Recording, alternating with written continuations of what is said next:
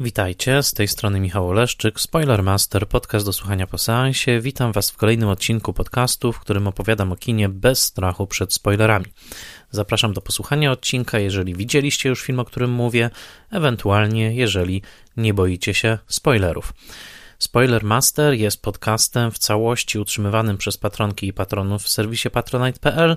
Serdecznie zapraszam Was do odwiedzin na stronie patronite kropka p l łamane przez Spoilermaster i rozważenie progów wsparcia.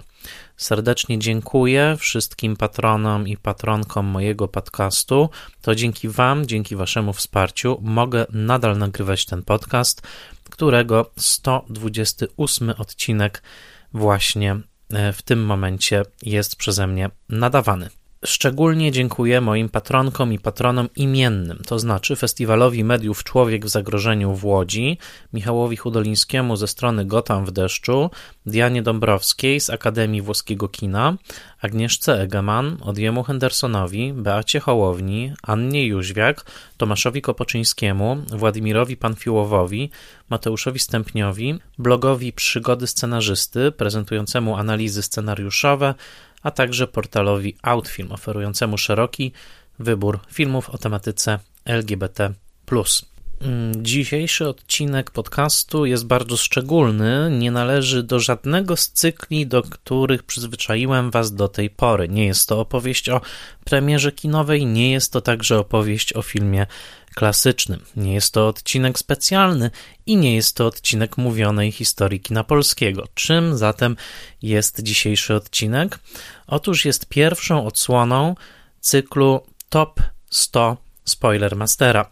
stu najlepszych filmów wszechczasów, mojej osobistej listy stu największych arcydzieł kina, którą ułożyłem niedawno z powodów przede wszystkim sentymentalnych i rocznicowych. Nagrywam ten odcinek w lutym roku dwa tysiące dwudziestego drugiego i tak się składa, że w maju bieżącego roku, dokładnie ostatniego maja, skończę czterdzieści lat. Co ciekawe i dla mnie trochę dodatkowo sentymentalne, nagrywam dla Was ten odcinek siedząc w swoim dziecinnym pokoju w Tarnowskich Górach. Na co dzień mieszkam i pracuję w Warszawie, ale odwiedzam właśnie rodziców w moim rodzinnym mieście i nagrywam ten odcinek siedząc dokładnie na tym samym łóżku, na którym czytałem setki różnych książek i czasopism powio- po- powiązanych z kinem w moim dzieciństwie. Ponieważ w tym roku kończę lat czterdzieści, pomyślałem, że pora uaktualnić, przebudować, zupdate'ować, zaktualizować listę moich ulubionych filmów. Listy tworzyłem od zawsze, od momentu tylko, kiedy zacząłem interesować się filmem. Tworzyłem spisy filmów obejrzanych, zajmujące całe zeszyty, zeszyty z wycinkami, listy najlepszych filmów roku, listy najlepszych filmów wszechczasów, listy najlepszych filmów danych reżyserów. Myślę, że dla wielu kinomanów to jest takie doświadczenie ciągłe i formacyjne, próba ujęcia swojego, swojej pasji i swojego gustu w jakiś rodzaj listy. A zatem postanowiłem, że właśnie w tym moim czterdziestym roku życia warto dokonać pewnego podsumowania i stworzyć listę stu najlepszych filmów według mnie. Podkreślam na samym początku, co wydaje się oczywiste, ale niekoniecznie musi takie być w erze social mediów, gdzie często zdarzają się komentarze pod takimi listami domagające się obecności jakich, jakichś tytułów. Otóż zaczynam od prostego stwierdzenia. Lista, którą zaprezentuję w tym odcinku, dziesięć ostatnich miejsc z tej listy zaprezentuję i którą będę ujawniał w kolejnych dziewięciu odcinkach rozpisanych na cały rok dwa tysiące dwudziesty drugi. Otóż ta lista jest listą moją, jest listą subiektywną, jest listą, która nie odzwierciedla nic innego jak tylko jednostkowy gust obywatela polskiego Michała Oleszczyka, urodzonego trzydziestego pierwszego maja tysiąc dziewięćset osiemdziesiątego drugiego roku w Tarnowskich Górach. Jest to bardzo istotne, albowiem jeżeli dojdziecie do wniosku, że na liście jest za mało filmów, które Wam się osobiście podobają, za mało filmów reżyserowanych przez osoby przynależące do tej czy innej płci, do tej czy innej grupy etnicznej, do tej czy innej dekady, do tej czy innej geografii, kraju, kultury, przynależności, to wszystko nie ma dla mnie w tym momencie znaczenia.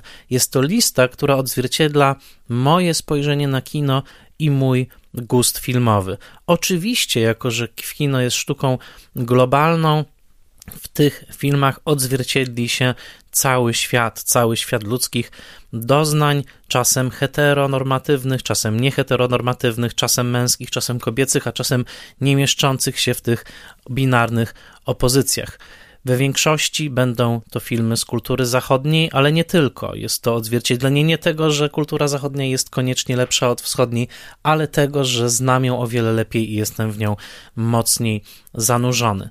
A zatem ilekroć zdenerwujecie się na tę listę, pamiętajcie, że każdy z nas i każda z nas przemawia tylko z tego ograniczonego spłachetka ziemi, jaki zajmujemy, i doświadczenia i oczytania, jakie udało nam się zdobyć w okresie naszego, naszego życia. Bardzo możliwe, że ta lista będzie wyglądała inaczej za dziesięć lat. Postanowiłem, że co dziesięć lat będę ją uaktualniał, nie częściej, i bardzo możliwe, że mój gust będzie także dryfował, zmieniał się i tak jak już to miało wiele razy miejsce w przyszłości, będę otwierał się na coraz to nowe obszary kina i nagle być może zadecyduję, że ta lista będzie wyglądała inaczej, ale te słowa, które wypowiadam teraz, nie są buńczuczne, nie są e, pyszne, te słowa są pokorne. Obejrzałem tylko malutki ułamek tego, co w kinie w ostatnim stuleciu z okładem wyprodukowano, i chcę z wami się podzielić tymi swoimi największymi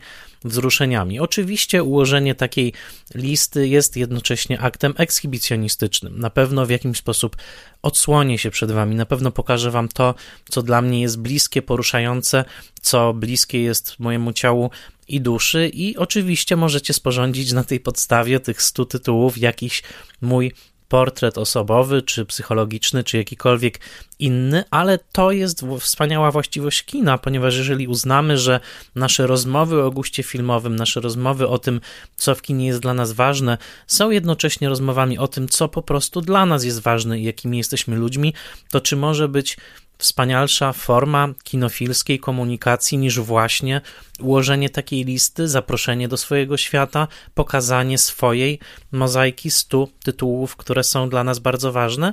Wydaje mi się, że nie. I dlatego zapraszam was do mojego filmowego świata, takiego, jaki ja postrzegam, jaki sobie buduję z kolejnych obejrzanych cegiełek, i niniejszym rozpoczynam cykl spoilermasterowy Top sto Spoiler Mastera, w którym podzielę się z wami tą listą od miejsca setnego do miejsca pierwszego w dziesięciu odcinkach. Pierwszy odcinek ma właśnie premierę, jest luty dwa tysiące dwudziestego drugiego roku, ostatni odcinek będzie miał premierę w grudniu roku dwa tysiące dwudziestego drugiego. Listy nie będę publikował wcześniej, nie będę też publikował tych dziesiątek kolejno odsłanianych, aby zachować pewien suspens i aby zaprosić was do słuchania, tak abyście w trakcie tej audycji, tak jak będę ją powoli rozwijał, poznawali razem ze mną tę setkę. Oczywiście te filmy związane są także z tym, jak ja postrzegam świat, co o tym świecie myślę, w jaki sposób ten świat rozumiem i w jaki sposób go sobie porządkuję, a zatem także pod tym względem zapewne wyłoni się z tego wyboru jakaś wizja tego, kim jesteśmy, tego, jak radzimy sobie z rzeczywistością i tego, co w kinie zostało pokazane odnośnie, nazwę to z dużych liter i kończę, już od razu mówię te duże litery i duży statement, mianowicie losu człowieczego, albowiem to właśnie on odzwierciedla się w najwspanialszej dwudziestowiecznej sztuce, jaką jest kino, a czy w dwudziestym pierwszym wieku jest ono sztuką główną, tego już wcale nie jestem pewien, ale ja jestem człowiekiem dwudziestowiecznym i wspaniałą sztuką kino w tym wieku się okazało. W dwudziestym pierwszym wieku chyba już inne medium, media są troszkę ważniejsze. Tak czy inaczej, zapraszam was w tę podróż. Zaczniemy od numeru sto i pójdziemy powolutku, film po filmie, w górę listy. Będę ją odsłaniał troszeczkę jak taką listę przebojów, ale podkreślam, jest to mój subiektywny wybór. Dodam jeszcze, że partnerem tego odcinka, nie całej listy, ale dzisiejszego odcinka jest Papaja. Mianowicie chciałem zwrócić waszą uwagę na konkurs, który się tam rozgrywa, który jest bliski audiosferze, w której ja także działam. Mianowicie w ramach Papaja Young Creators w konkursie dla twórców i twórczyń filmowych jest obecnie szansa na opowiedzenie czegoś dźwiękiem. Chciałem zwrócić waszą uwagę, to mówię do wszystkich, którzy chcieliby wystartować w takim konkursie, na nową kategorię Audio Stories, organizowanej we współpracy z Audioteką i redakcją Papaja Rocks. Można tam mianowicie zgłosić pomysł na audioserial, który otrzyma następnie szansę na realizację. W pierwszym etapie wystarczy zgłoszenie konceptu na serię z fiction lub non-fiction w dowolnym gatunku. Deadline na zgłoszenie projektów to dwudziestego ósmego lutego dwa tysiące dwudziestego drugiego roku. Możecie rejestrować się na stronie papaja young creators kropka com. W pewnym sensie ja także tym odcinkiem rozpoczynam swoisty serial audio, a zatem zapraszam was. Jesteście gotowi? No dobrze. Oto lista moich ukochanych filmów wszechczasów. Zaczniemy od pozycji numer sto.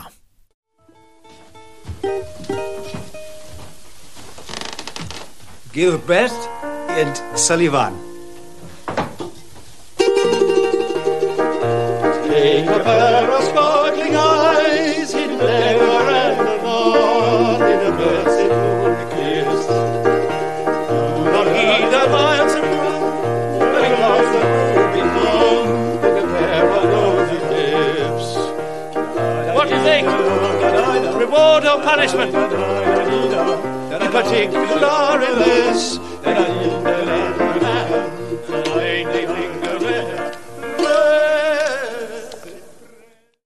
An Englishman Abroad to godzinny film telewizyjny wyprodukowany przez B B C i wyemitowany po raz pierwszy w listopadzie roku tysiąc dziewięćset osiemdziesiątego trzeciego. Wyreżyserował go John Schlesinger, który na tamtym etapie był już uznanym reżyserem kina światowego.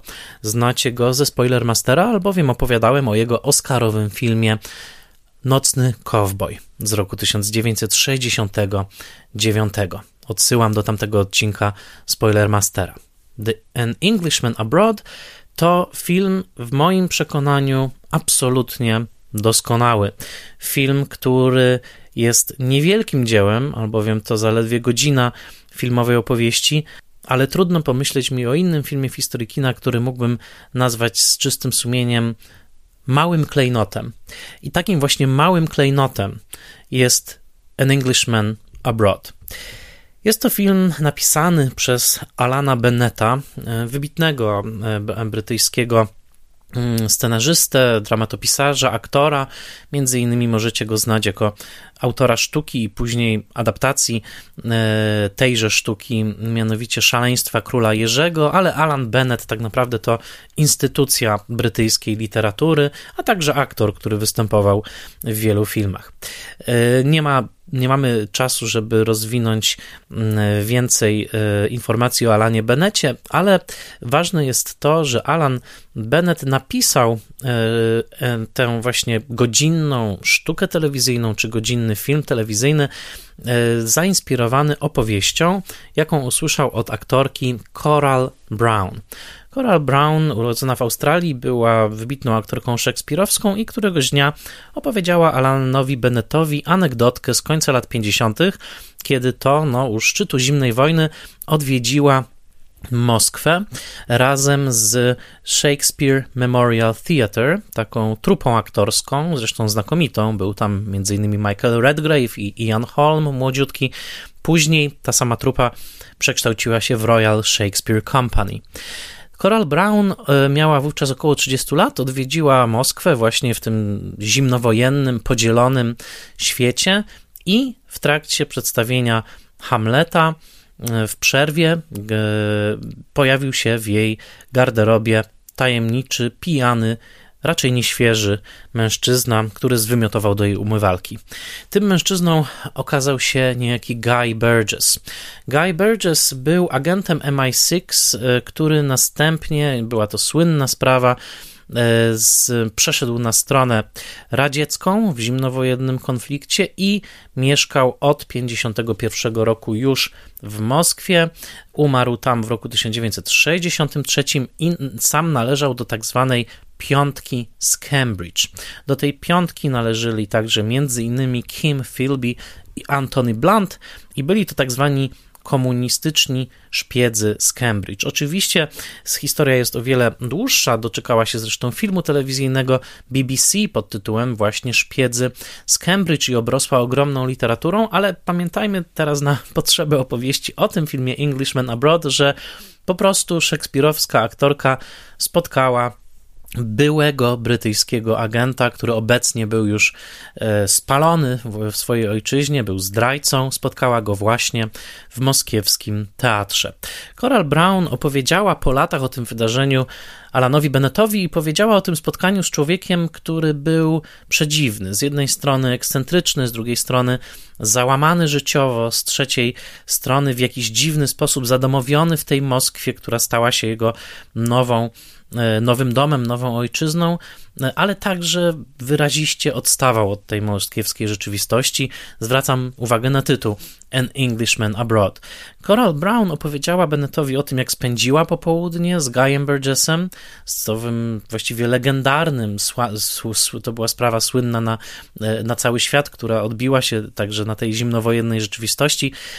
Z tym mężczyzną spędziła popołudnie i powiedziała, że było coś bardzo lirycznego i melancholijnego w tym po południu spędzonym w sowieckim mieszkaniu Burgessa na słuchaniu starych winylowych płyt, często z zachodnimi hitami z lat trzydziestych. Bennett był tym bardzo zainspirowany i napisał właśnie tę godzinną sztukę telewizyjną. Zwrócił się do Johna Schlesingera o reżyserię i był to wybór bardzo natchniony. Zwróćmy bowiem uwagę, że przez całą poprzednią dekadę John Schlesinger był także an Englishman abroad, to znaczy był właśnie Anglikiem za granicą, konkretnie w Hollywood, albowiem to tam pracował właściwie przez całe lata siedemdziesiąte. Po sukcesie, po sukcesie Nocnego Kowboja nakręcił jeszcze w Londynie film Ta Przeklęta Niedziela, ale następne jego filmy to były filmy amerykańskie, Dzień Szarańczy, Maratończyk, Jankesi z siedemdziesiątego dziewiątego roku i film Honky Tonk Freeway, znany w Polsce jako Słodka Gorzka Autostrada. To wszystko były filmy kręcone właśnie przez brytyjskiego ekspata w Stanach Zjednoczonych. Nastąpiła szczęśliwa koniunkcja talentów. Coral Brown zagrała samą siebie w tym filmie. Akcja toczy się w latach pięćdziesiątych. Coral Brown już w roku osiemdziesiątym trzecim oczywiście była o wiele starsza niż pod koniec lat pięćdziesiątych., kiedy spotkała prawdziwego Guy'a Burgessa, ale Schlesinger uznał, że tylko ona może zagrać tę rolę, a fakt, że gra już starszą aktorkę wcielającą się w Gertrudę na ekranie, czyli matkę Hamleta, Jest, jest tylko i wyłącznie będzie służył, służył filmowi. W rolę Guy'a Burgessa wcielił się Alan Bates. Ich spotkanie w teatrze właśnie w trakcie spektaklu Hamleta i późniejszy kontakt w Moskwie wraz z owym uroczym popołudniem w zapuszczonym sowieckim mieszkaniu w bloku, można powiedzieć właśnie należącym do Burgessa, nasyca całość filmu niesłychanie ekscentryczną i jednocześnie, jednocześnie ciepłą atmosferą.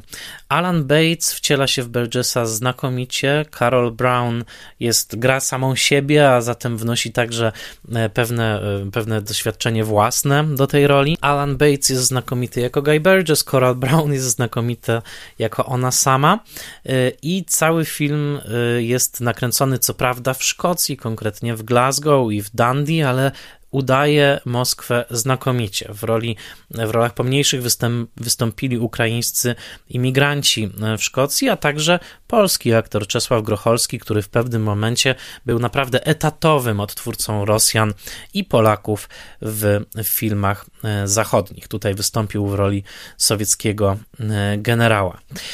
Wydaje się, że taki film poczęty z anegdoty i trwający zaledwie sześćdziesiąt parę minut sam także skazany jest na pewną anegdotyczność i być może nawet na pewną płytkość, no bo ileż można opowiedzieć w ramach jednej ciekawej, soczystej, ale jednak anegdoty zimnowojennej, jaką jest spotkanie brytyjskiej aktorsk- aktorki ze słynnym, e, objętym już wówczas infamią brytyjskim e, szpiegiem. Otóż Alan Bennett napisał scenariusz absolutnie genialny, zresztą John Schlesinger przyznał, że był to najlepszy scenariusz, jaki czytał w życiu i tak jak Schlesinger był znany z tego, że często wprowadzał różne zmiany w scenariuszach innych autorów, tak tutaj każde słowo przeniósł na ekran.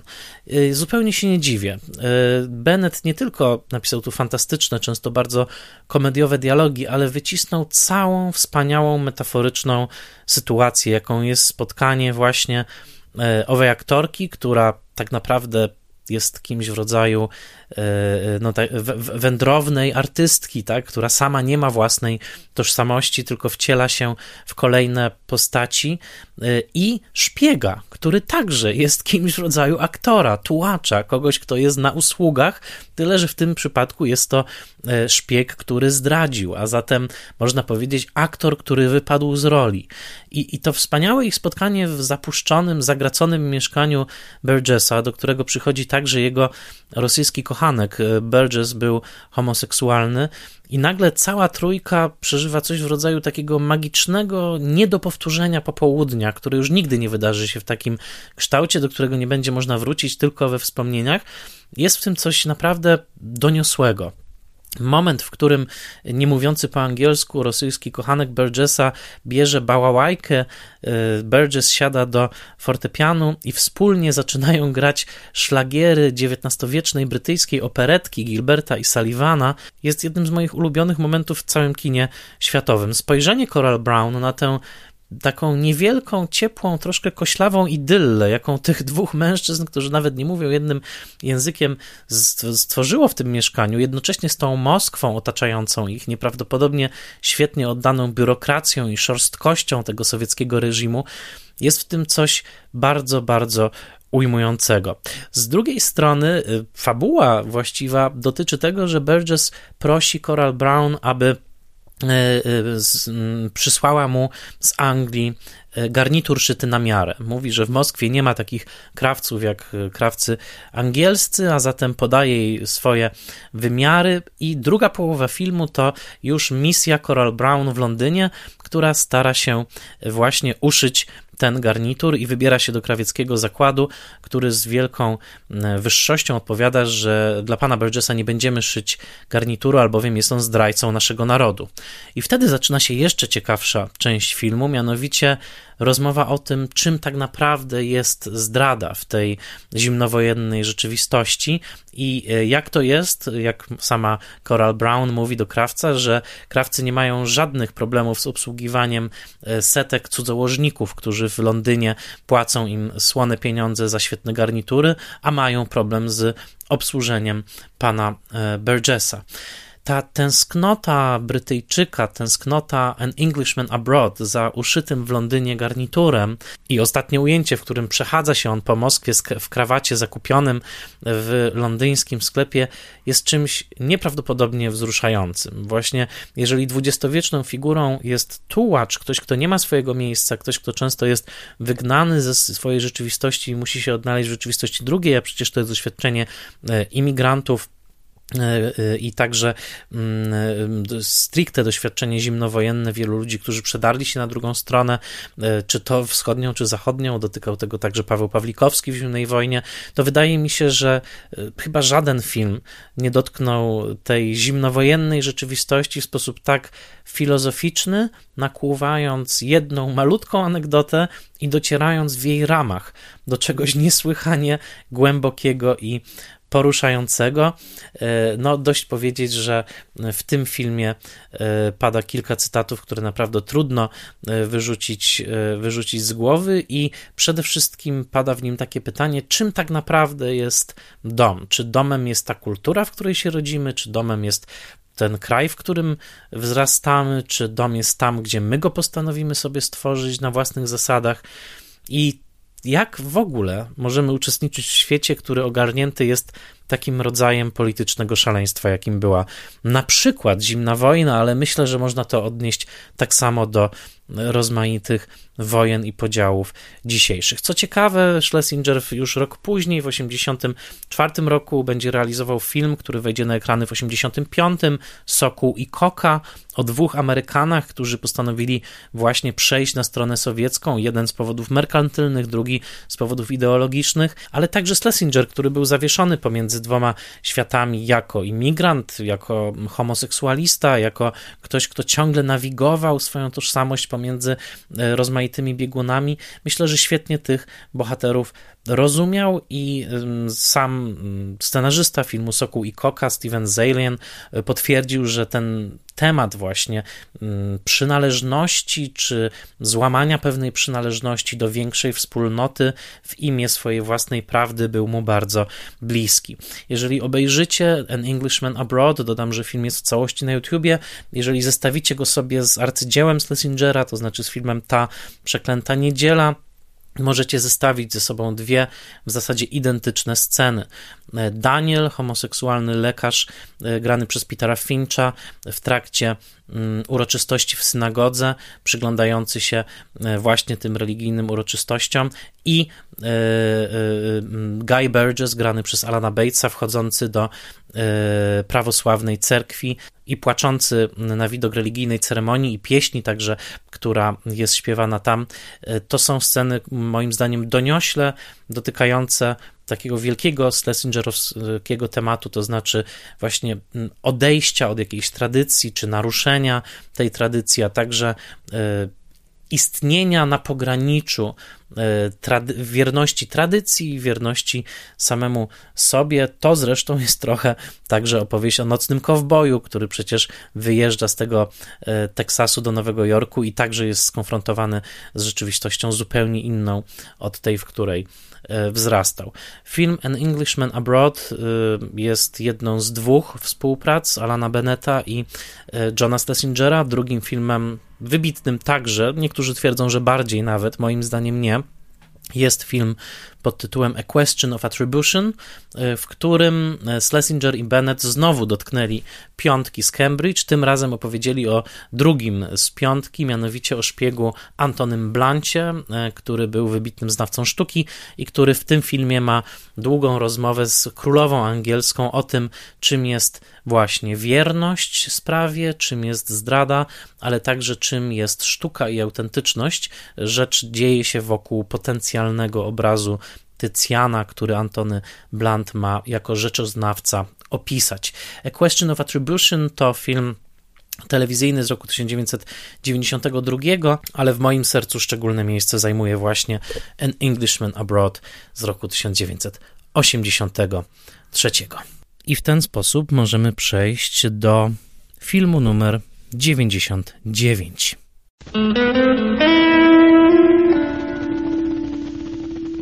There was no fear in Star City, Arkansas. No murder. No killers. Until now. There's violence we've ever seen.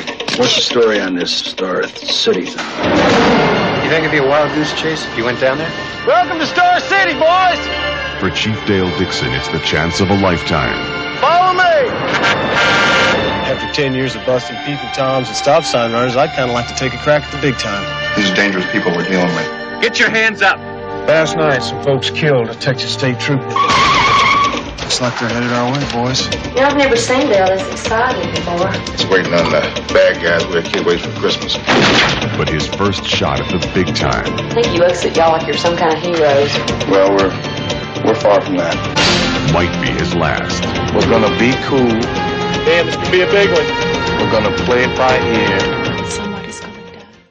Jeden fałszywy ruch To film Carla Franklina z roku tysiąc dziewięćset dziewięćdziesiątego drugiego. Opowieść z dreszczykiem, opowieść kryminalna, w zasadzie thriller policyjny, jednocześnie najbardziej brutalny thriller policyjny, jaki znam, a z drugiej strony jeden z najpiękniejszych, a także najdowcipniejszych filmów, jakie widziałem właśnie w gatunku thrillera. Jest to film, do którego scenariusz napisali Billy Bob Thornton i Tom Epperson. Billy Bob Thornton występuje także w filmie i warto przypomnieć sobie z tej okazji, że jest to nie tylko świetny aktor, ale także scenarzysta. Zresztą za scenariusz do filmu Sling Blade otrzyma później Oscara.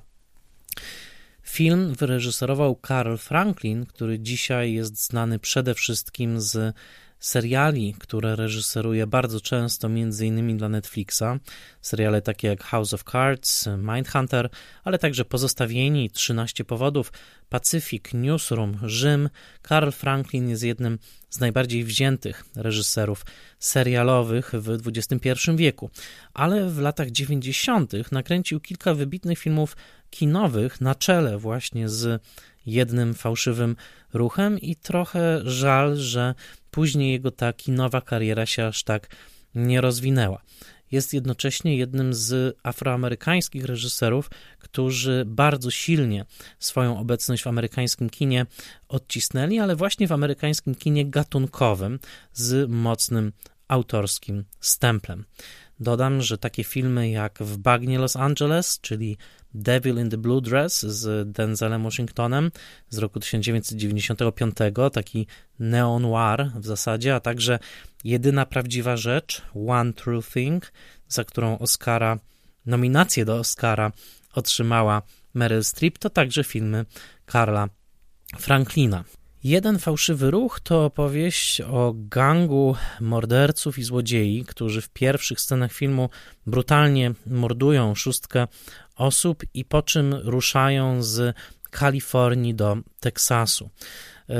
Policjanci z Los Angeles dowiadują się, że bardzo możliwe, że, zatrzyma, że szajka zatrzyma się w małym miasteczku Star City w stanie Arkansas i tamtejszy szeryf, który, którego gra Bill Paxton, szeryf nazywa się Dale Dixon, dostaje cynk, że oto do jego sennego raczej miasteczka, w którym on jako szeryf nie ma wiele do roboty, przyjedzie dwóch prawdziwych, twardych gliniarzy z Los Angeles. W roli tych gliniarzy Jim Metzler i Earl Billings. I w ten sposób ten małomiasteczkowy glina będzie chciał się wykazać przed kolegami z dużego miasta i pokazać, że on także potrafi wykonywać dobrą, policyjną robotę. Film jest skonstruowany bardzo kunsztownie, to znaczy przerzucamy się pomiędzy poczynaniami gangu, który coraz to bardziej zbliża się do Arkansas, i działaniami właśnie w Star City, w tej lokalnej społeczności, i jest nieprawdopodobnie nasycony detalami obyczajowymi, które pokazują faktyczne starcie dwóch kultur, wielkomiejskiej i małomiasteczkowej, w ramach jednych i tych samych, tych samych Stanów Zjednoczonych. Napięcia rasowe, społeczne, klasowe rzadko kiedy pokazywane są z takim stopniem szczegółowości i bystrości, jak właśnie jest to pokazane w Jednym fałszywym ruchu. Dość powiedzieć, że nie ma tutaj jakiegoś wyrazistego, dydaktycznego przesłania na temat chociażby pokonywania różnic pomiędzy przedstawicielami różnych ras czy klas społecznych. Raczej pokazany jest taki ciągły stan napięcia, niezbyt gwałtownego, ale istniejącego, który sprawia, że rozmaite grupy nawzajem sobą tak naprawdę pogardzają, a jednocześnie są zmuszeni do współpracy. A zatem nie jest to taki dydaktyczny film, jak chociażby w Upalną noc Normana Jewisona, ale na prawdziwy, krwisty thriller bez jednego przesłania politycznego, w którym skomplikowanie Stanów Zjednoczonych właśnie na linii duże miasto, małe miasto, Zachód i Middle America jest, są pokazane naprawdę w sposób wyśmienity. Bill Paxton, tutaj grający szeryfa Dale'a Dixona, jest absolutnie świetny w głównej roli, a Cinda Williams, grająca dziewczynę o imieniu Fantasia daje jeden z najbardziej niezapomnianych popisów aktorskich lat dziewięćdziesiątych. Zupełnie nie wiem, dlaczego ta aktorka później nie zrobiła większej kariery, dlatego że w tej roli, jako z jednej strony przepiękna kobieta, wydaje, wy, wy, wydaje się na początku budzi nasze kompletne zaufanie, a jednocześnie uwikłana właśnie w działania tego gangu, jest bardzo niejednoznaczna, a jej rola jeszcze bardziej staje się niejednoznaczna, kiedy dowiadujemy się pewnych szczegółów z jej przeszłości, ale tym razem wyjątkowo nie będę spoilerował. Film jest niesłychanie brutalny w pierwszych piętnastu minutach. Jest tam scena masakry, tak naprawdę, która jest wstrząsająca, jest jednocześnie wyreżyserowana przez Franklina z niebywałą precyzją, z drugiej strony nie, nie przekracza ani o milimetr granicy takiej pornografii przemocy, nie ma tam elementu podglądactwa w tej scenie, ale wydaje mi się, że jest to najbrutalniejsza scena, jaką w ogóle znam w kinie amerykańskim. Ta scena sprawiła zresztą, że, wie, że niektórzy widzowie ten film w, tej pierwszym, w tym pierwszym akcie odrzucają, ale bardzo was namawiam do tego, żeby obejrzeć całość, bo w kontekście całości widać, że absolutnie celem nie była żadna właśnie, tak jak mówię, pornograficzne, pornograficzne przedstawienie, tylko bardziej uświadomienie ogromu zła, do którego zdolny jest przede wszystkim niejaki Pluto, a mianowicie jedyny w zasadzie w ramach tego gangu prawdziwy, niebezpieczny, zimny psychopata.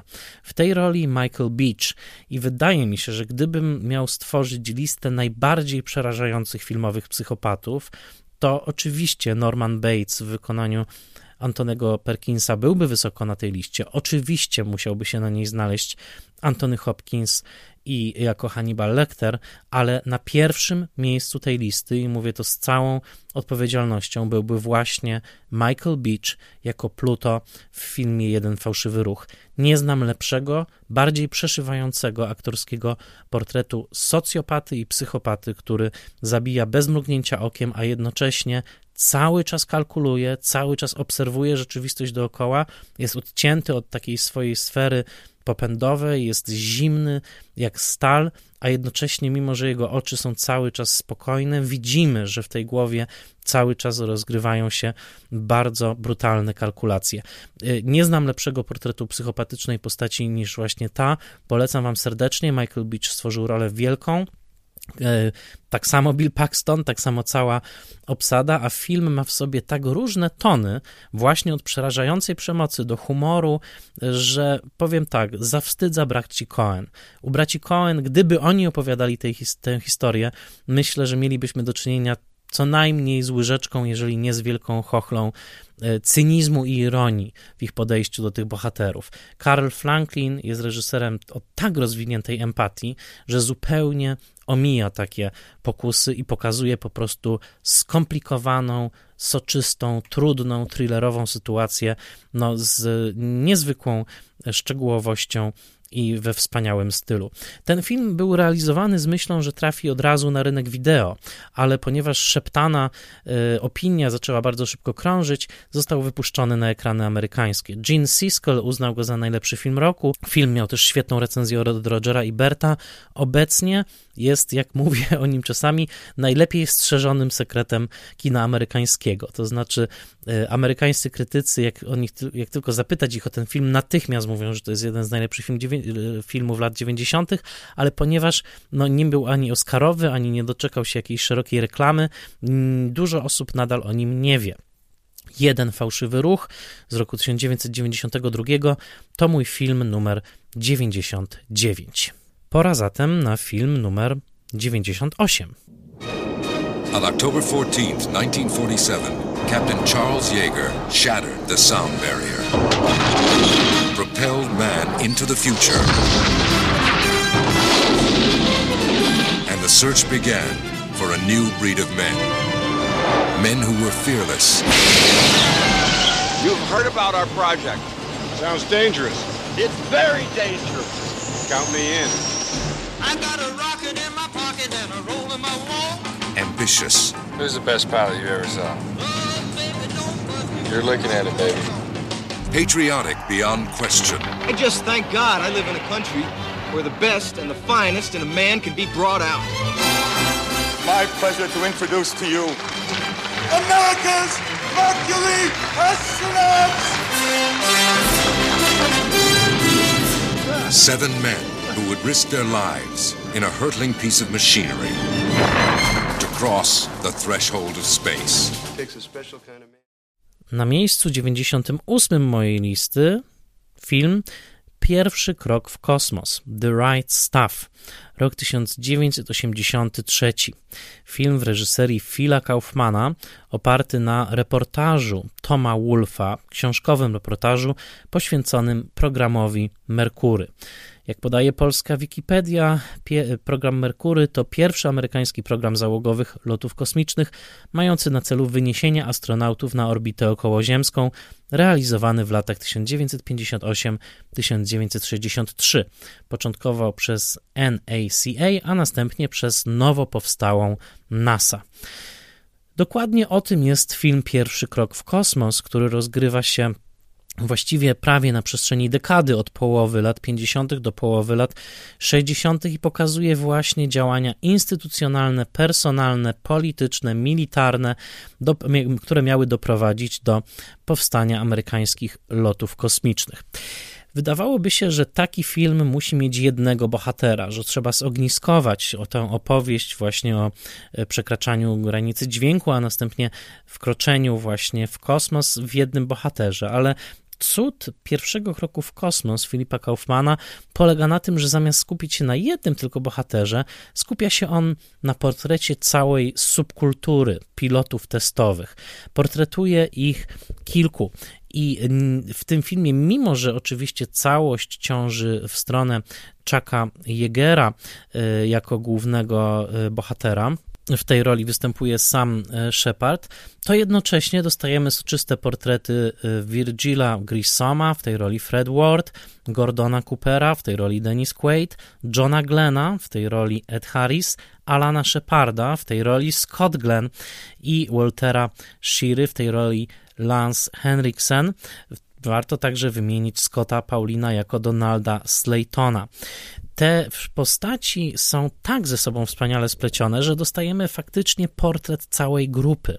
The Right Stuff z tytułu to nieprzetłumaczalny, właściwy towar, to znaczy ci, którzy mają to coś, aby wykonać zadanie. I w tym sensie film jest westernem, dlatego że można o nim myśleć jako o rodzaju Siedmiu Wspaniałych, tyle że przepisanego właśnie na, przepisanych na loty kosmiczne z amerykańskiej prerii. Jednocześnie Philip Kaufman, który western miał we krwi i zrealizował jeden nowoczesny western pod koniec lat siedemdziesiątych, The Great Northfield Minnesota Raid, myślał dokładnie tak o tym filmie i zamieścił w pierwszym kroku w kosmos liczne sceny nawiązujące swoją ikonografią właśnie do ikonografii westernu. Pierwszy krok w kosmos jest moim ulubionym, zimnowojennym eposem heroicznym, ale tak naprawdę jest eposem heroikomicznym, to znaczy łączącym właśnie opowieść o bohaterach, o herosach z poczuciem humoru. I w tym sensie nie potrafię wskazać na drugi film w historii kina, który potrafiłby tak pięknie połączyć wzniosłość, dlatego że nie ma wątpliwości, że Kaufman podziwia swoich bohaterów, ich odwagę w rzucaniu wyzwań samym sobie i właśnie w tym dążeniu do tego, żeby wzlecieć w kosmiczną przestrzeń, ale jednocześnie opowiada to jako rodzaj rozpisanej na trzy godziny komedii omyłek, w której liczne instytucjonalne niedociągnięcia, czasami przypadłości fizjologiczne, a także sceny rodem niemalże jak z komedii z Abbottem i Costello przeplatają się z tymi momentami wzniosłymi. Nie znam drugiego filmu, który tak świetnie łączyłby właśnie opowieść o bohaterach rozegraną na serio z elementami komediowymi. Dzięki temu powstaje coś zupełnie wyjątkowego. Ten film dostał w roku tysiąc dziewięćset osiemdziesiątym trzecim aż osiem nominacji do Oscara i wygrał za muzykę Billa Contiego, możecie go kojarzyć z Rockiego, za najlepszy dźwięk, montaż efektów dźwiękowych i za najlepszy montaż, ale niestety nie wygrał za najlepszy film. Wówczas ta nagroda powędrowała do jakże innych, czułych słówek. Ale ilekroć ten film oglądam, a miałem go okazję oglądać raz na taśmie siedemdziesiąt milimetrów w nowojorskim Museum of Moving Image. Był to jeden z moich ulubionych, naj, najbardziej takich emocjonalnych seansów filmowych. Opowiadałem wam już zresztą o nim w odcinku właśnie o moich ulubionych filmowych seansach. Wydaje mi się czymś bardzo, bardzo wyjątkowym. Philip Kaufman świadomie reżyserował film jednocześnie w kluczu wzniosłym i komediowym, dbał o każdy szczegół. Zwróćcie uwagę między innymi na komiczną grupę dziennikarzy, która od czasu do czasu pojawia się w takich scenach konferencji prasowych. On, żeby nadać tej takiej dziennikarskiej tłuszczy pewnego komediowego charakteru, zatrudnił w tych, do, do tych ról dziennikarzy trupę teatralną Fratelli Bologna, którzy opracowali specjalną choreografię ruchu tych dziennikarzy właśnie, żeby pokazać ich jako taki rój rozświetlony błyskami fleszy i wydający z siebie taki niezwykły dźwięk uzyskany miksowaniem różnych efektów dźwiękowych, między innymi przesłon fotograficznych i migawek nagranych specjalnie do tego filmu. Pierwszy krok w kosmos jest filmem, który w Polsce jest nadal za mało znany. Nie mógł być dystrybuowany w latach zimnej wojny, ponieważ był pochwałą amerykańskiej odwagi. Później, w późniejszych latach pojawiał się w telewizji w wersji okrojonej. Wersja pełna tego filmu trwa trzy godziny trzynaście minut. Niestety w kinach amerykańskich nie okazał się sukcesem, okazał się za długi dla tamtejszych widzów, mimo ogromnego wsparcia od krytyki amerykańskiej, ale film okazał się hitem na rynku wideo i jest oglądany do dzisiaj. Ja nigdy nie zapomnę tego pewnie jedynego w moim życiu seansu z taśmy światłoczułej tego filmu, bo nie wiem, czy kiedyś jeszcze będę miał okazję zobaczyć ten film w tak wspaniałej wersji, ale wam polecam, żebyście kupili ten film na Blu-rayu, krąży w bardzo niskich cenach na Amazonie, używane płyty zwłaszcza są tanie i żebyście obejrzeli go na jak największym możliwym ekranie. To naprawdę jeden z najbardziej niezwykłych, epickich filmów w historii kina. Moja pozycja dziewięćdziesiąta ósma. Pierwszy krok w kosmos. Tym samym przechodzimy do pozycji dziewięćdziesiątej siódmej.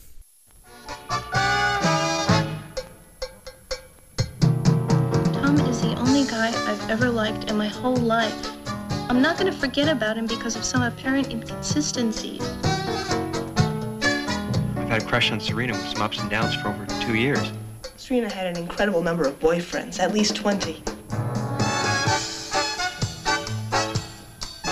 Rip Von Sloniker and Serena Slocum, still together. Well, one thing's for certain, she's lost her virginity by now. How can you say that? You're right. Maybe she wasn't a virgin. Na miejscu dziewięćdziesiątym siódmym mojej listy Metropolitan, rok tysiąc dziewięćset dziewięćdziesiąty, reżyseria i scenariusz Whit Stillman. To bardzo niezwykły film, pierwsza część trylogii Whita Stillmana, którą napisał i wyreżyserował. Należą do trylogii także Barcelona z roku tysiąc dziewięćset dziewięćdziesiątego czwartego i Rytmy nocy z dziewięćdziesiątego ósmego, w oryginale The Last Days of Disco. Ten film, stanowiący debiut Stillmana, jednocześnie film, który przyniósł mu nominację do Oscara za scenariusz oryginalny, co prawda przegraną w, w tym roku na rzecz Uwierz w ducha. Ten film jest absolutnie odrębnym stworzeniem w pejzażu kina amerykańskiego. W zasadzie nie da się go porównać z niczym innym. Jeżeli byśmy szukali jego odpowiednika, musielibyśmy sięgnąć do kina hollywoodzkiego epoki klasycznej i wskazać na taki film chociażby jak Filadelfijska opowieść George'a Cukora z roku tysiąc dziewięćset czterdziestego. Metropolitan opowiada o grupie młodych ludzi należących do wyższych nowojorskich sfer, tak zwanej Urban Haute Bourgeoisie, czyli wyższej burżuazji miejskiej, w skrócie U H B, albo jak mówią sami bohaterowie U B, którzy spędzają czas w czasie bożonarodzeniowym na tak zwanych imprezach dla debiutantów. debiutantów w znaczeniu młodych ludzi, którzy opuszczają domowe pielesze i debiutują na scenie społecznej nowojorskiej elity finansowej w właśnie już pełnej dorosłej odsłonie.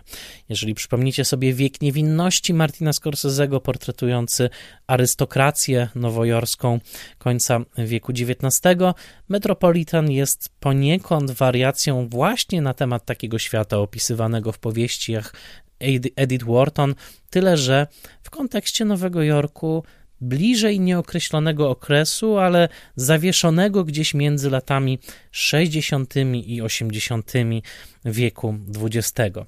Grupka młodych ludzi tutaj chodzi w frakach, płaszczach, odbijają się gdzieś między hotelem Plaza a Piątą Aleją, przybywając głównie na tak zwanej Upper East Side, ale w pewnym momencie trafia do nich outsider, młody człowiek Tom Townsend, rudy, odbijający się także wyglądem na ich tle, który jest takim trochę obcym ciałem. Zabłąkał się z West Side i przypomina liczne w, post- w powieściach Franca, Francisa Scotta Fitzgeralda postaci takich właśnie obserwatorów bogactwa innych ludzi. Przypomnijcie sobie chociażby narratora powieści Wielki, Wielki Gatsby, który przygląda się zbytkowi właśnie tytułowego Gatsby'ego. Takim kimś jest tutaj Tom Townsend, który przychodzi do tego świata bogatych z ogromną rezerwą, ironią.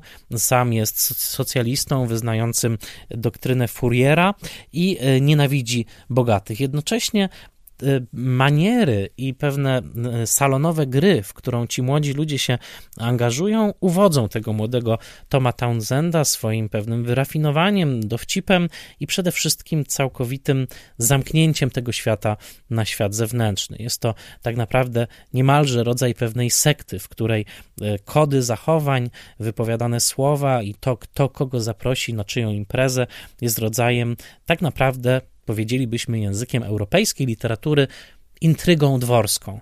Można by przyrównać to do niebezpiecznych związków Choderlos-de-Laclos, tyle że dziejących się w Ameryce, gdzie rzekomo wszyscy są równi. Ale oczywiście w Ameryce także istnieją stare pieniądze, nowe pieniądze i tworzą się podziały. Whit Stillman jest absolutnym mistrzem dialogu. Nikt nie pisze takich dialogów jak Whit Stillman, albowiem Whit Stillman stworzył w zasadzie swój dialogowy idiom, złożony z takich aforyzmów, zaskakujących zderzeń zdań. Ten film, wydaje mi się, w pełni docenią osoby, które władają językiem angielskim i są w stanie docenić elegancję i niebywały dowcip tych dialogów. Whita Stillmana porównuje się czasami do Jane Austen, która także stworzyła portrety właśnie takich zamkniętych społeczności i ich rozmaitych miłosno-matrymonialnych zawirowań i nic dziwnego, że w samym Metropolitan jest mnóstwo nawiązań właśnie do Jane Austen, która w zasadzie jest niemalże równorzędną bohaterką tego filmu. Niektóre zdania z tego filmu do dzisiaj dźwięczą mi w głowie. Przykładem Whitna Stillmanowskiego dialogu jest chociażby ten moment, kiedy jeden z bohaterów mówi, że Amerykanie absolutnie są przeciwko snobizmowi. Nie tolerujemy snobizmu, wręcz gardzimy snobami. I tym samym oczywiście stajemy się snobami. I drugi wspaniały cytat to ten, kiedy bohater mówi, że obyczajowość prezentowana w powieściach Jane Austen z punktu widzenia dzisiejszego jest całkowicie absurdalna, na co bohaterka odpowiada mu: a nie myślałeś nigdy, że nasza obyczajowość z punktu widzenia czasów Jane Austen byłaby jeszcze bardziej absurdalna? W tej jednej wymianie jest cały Whit Stillman i jego cudowna trylogia obserwująca ludzi raczej uprzywilejowanych, a jednocześnie często bez, bez grosza przy duszy, którzy wciąż nie potrafią zdecydować się, co zrobią ze swoim ze swoim życiem i wikłają się w te coraz to bardziej subtelne, salonowe i miłosne gry, jednocześnie w, nigdy nie wychodząc z roli.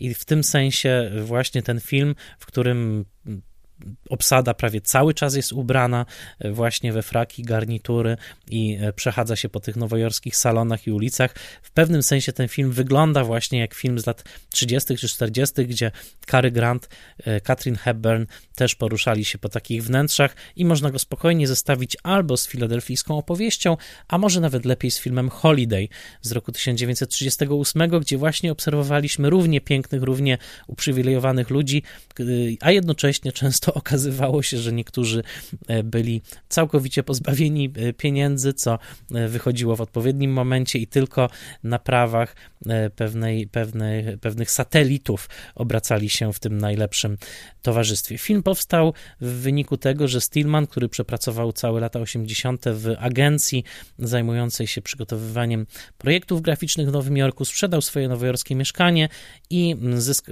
zdobył także dodatkowe finansowanie. Film powstał za dwieście tysięcy dolarów, a zatem praktycznie za nic. I jest też cudowna ironia w tym, że film o ludziach bardzo uprzywilejowanych, majętnych powstał tak naprawdę w warunkach niemalże partyzanckich, absolutnie symulowanego dobrobytu, co także przydaje mu, jak zauważa w swoim świetnym eseju na stronie Criterion Collection Luke Sante, przydaje mu pewnej nowofalowej jakości. Luke Sante zestawia film Metropolitan z filmem Amatorski Gang Jeana Luca Godarda i mówi, że to Metropolitan jest najlepszym przykładem tego, co wydarzy się, kiedy grupa utalentowanych przyjaciół, raczej bez pieniędzy, spotka się razem i stworzą wybitny film na, w, z takim mikroskopijnym budżetem, budżetem, ale wykorzystując całą swoją wyobraźnię i talent. W dialogach Stillmana pobrzmiewa także na pewno Billy Wilder, na pewno chyba jeszcze nawet bardziej Preston Sturges. Film w zasadzie prezentuje te same miejsca i te same klasy społeczne, które tak chętnie portretował na ekranie Woody Allen, ale wyrasta z całkowicie innej tradycji. Rzeczywiście czujemy się tak, jakby to Jane Austen zabłąkała się w Nowym Jorku późnych lat osiemdziesiątych, wczesnych dziewięćdziesiątych i z ironicznym uśmiechem Giocondy spisała czyny i rozmowy i właśnie w ten sposób dostaliśmy Metropolitan. Moja ulubiona scena w filmie to rozmowa pod koniec, kiedy bohaterowie rozmawiają z jednym z e, przypadkowo spotkanych mężczyzn właśnie z tej U B, wyższej klasy burżuazji miejskiej, który op- opowiada, że największe poty na plecach, największy lęk wywołuje w nim majętnym i wykonującym pracę cieszącą się społecznym poważaniem. Otóż największe lęki wywołuje w nim pytanie znajomych, a czym się zajmujesz? Metropolitan to film bardzo wyjątkowy, nadal wciąż za mało znany. U nas bardzo serdecznie wam go polecam. Gdybym miał wskazać na film z najlepszymi dialogami w historii kina, to na pewno Metropolitan znalazłby się na takiej liście. Pora na miejsce dziewięćdziesiąte szóste. Vi mente jo ikke noget ondt med det. Filip og jeg ville bare opfylde Babettes bøn. Og nu, jeg kan ikke engang sige, hvad jeg får at drikke. Eller spise. Si vous ne me prenez pas votre service, je n'ai plus de mourir. Rester avec nous. Na miejscu dziewięćdziesiątym szóstym Uczta Babette, rok tysiąc dziewięćset osiemdziesiąty siódmy, reżyseria Gabriel Axel. Film duński, który zapewnił kinematografii duńskiej pierwszego w historii Oscara, pokonując faworyta tamtego roku, czyli Do zobaczenia chłopcy Louis Malla, został oparty na opowiadaniu niejakiego Isaaca Denisena z roku tysiąc dziewięćset pięćdziesiątego ósmego. Oczywiście Isaac Denisen to tak naprawdę Karen Blixen, słynna duńska autorka, którą możecie kojarzyć jako Meryl Streep w filmie Pożegnanie z Afryką. Uczta Babette to klejnot filmowy, jednocześnie jeden z najgłębszych filmów, który można czytać jednocześnie jako rodzaj baśni dziewiętnastowiecznej, ale także jako rodzaj filozoficznej przypowiastki. Dwie siostry, Filipa i Martinę, córki pastora, które nigdy nie wyszły za mąż, mieszkają w duńskiej osadzie, i która jest jednocześnie miejscem życia dosyć radykalnej protestanckiej sekty odrzucającej wszystkie przyjemności zmysłowe, wszystkie przyjemności życia. Filipa i Martinę, wierne naukom ojca, nigdy nie wyszły za mąż i oczekują powoli swojego zejścia z tego świata i no, mają taką nadzieję dołączenia do swojego Boga po drugiej stronie.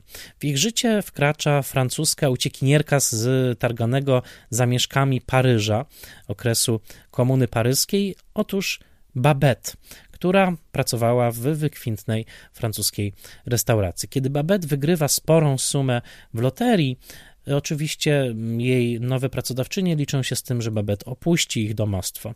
Babette jednak decyduje inaczej. Postanawia wydać całą wygraną z loterii na bardzo wystawną kolację, którą poda lokalnej wspólnocie. Ponieważ jednak lokalna wspólnota jest bardzo sceptyczna odnośnie przyjemności ciała, także przyjemności kulinarnych, przyjemności podniebienia, postanawia, że dobrze, przyjmą to zaproszenie, ale nie wypowiedzą ani słowa przez całą kolację. Innymi słowy, zignorują przyjemność, która będzie dostawała się do ich ciał właśnie za pośrednictwem podniebień i tego, co przygotowuje dla nich Babette.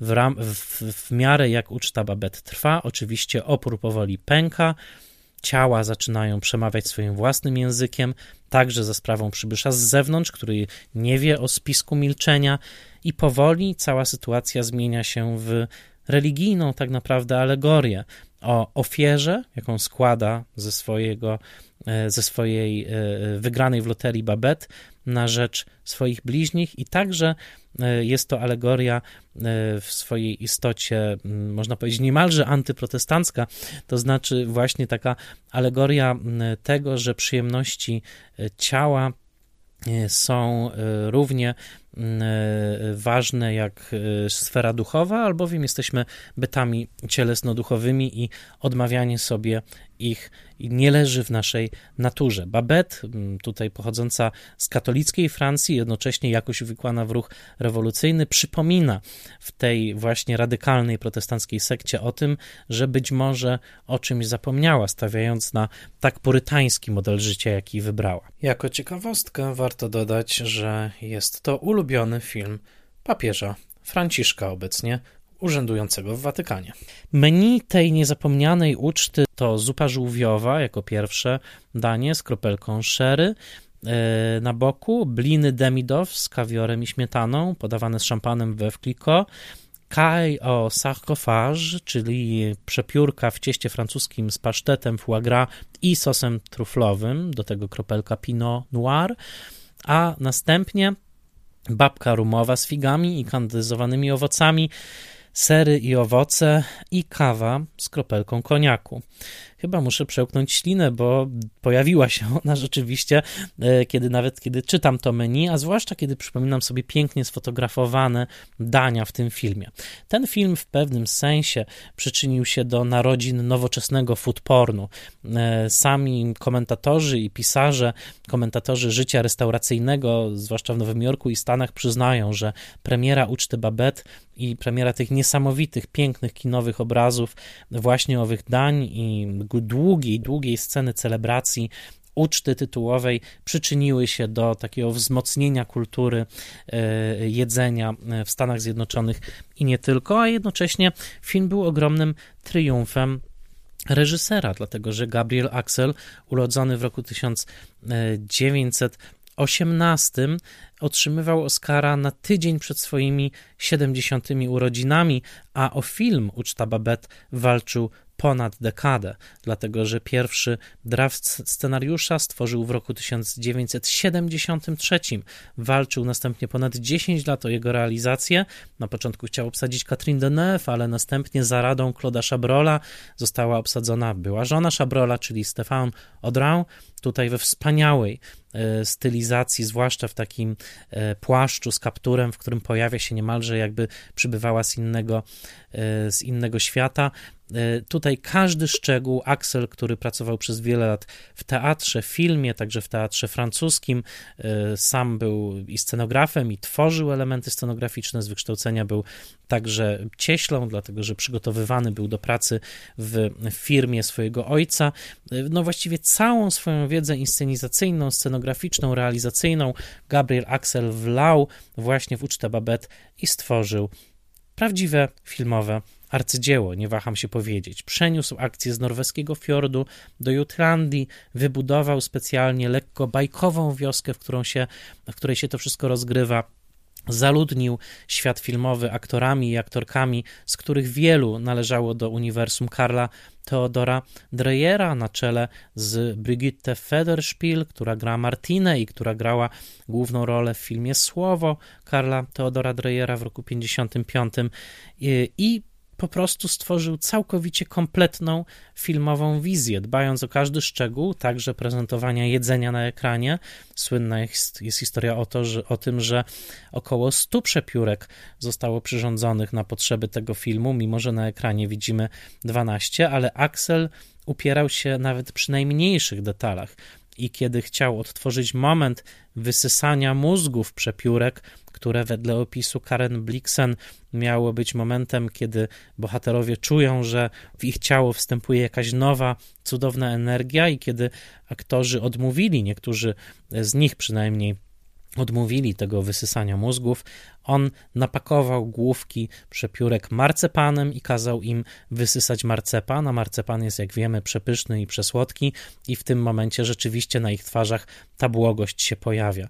Dodam, że sama długa sekwencja uczty jest absolutnym masterclassem, jeżeli chodzi o montaż, dźwięk i montowanie e, ujęć pokazujących reakcje bohaterów na to, co jedzą oni sami, na to, co jedzą inni, na to, jak reagują poszczególne osoby przy stole na poszczególne dania i ta powolna, komiczna i wspaniała symfonia spojrzeń, skarceń, westchnień, siorbnięć i momentów, kiedy na twarzy pojawia się całkowita błogość konsumpcji cudownych, cudownych produktów. To jest wielkie arcydzieło Axela i polecam wam ten film najserdeczniej. Uczta Babette, rok tysiąc dziewięćset osiemdziesiąty siódmy, to pozycja na mojej liście numer dziewięćdziesiąt sześć. Na miejscu dziewięćdziesiątym piątym mojej listy pojawia się...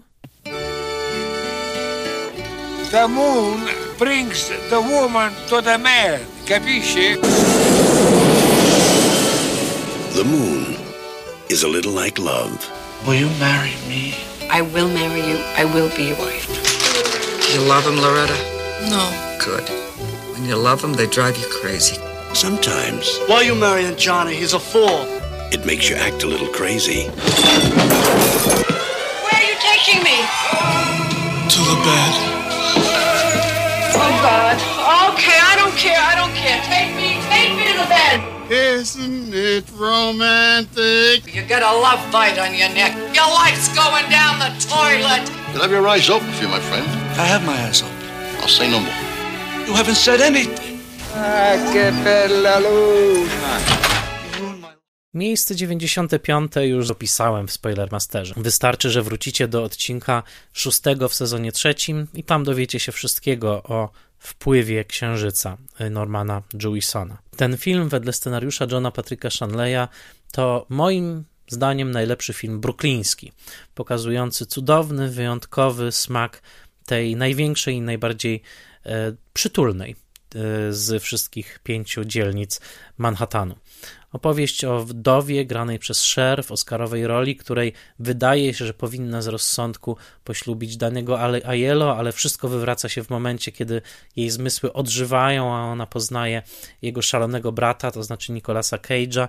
Jest moim zdaniem arcydziełem lirycznej komedii romantycznej, w której jednocześnie widzimy pewne farsowe elementy fabuły, pięknie zazębiającej się, przygotowanej przez Shanleya, ale tak naprawdę, jak wskazała Pauline Kael, głównym bohaterem jest to, jak bohaterowie mówią, w jaki sposób cudownie angażują swoje włoskie korzenie i włoskie kadencje w wypowiadanie długich, długich, niemalże operowych tyrad i w jaki sposób codzienność Brooklynu i tych sercowych dylematów, takiej chociażby wdowy jak Loretta, zostają wplecione w tło wielkich namiętności operowych, tutaj rozgrywających się na scenie Metropolitan Opera w postaci opery Cyganeria Pucciniego, która jest pięknie wpleciona w całość filmu.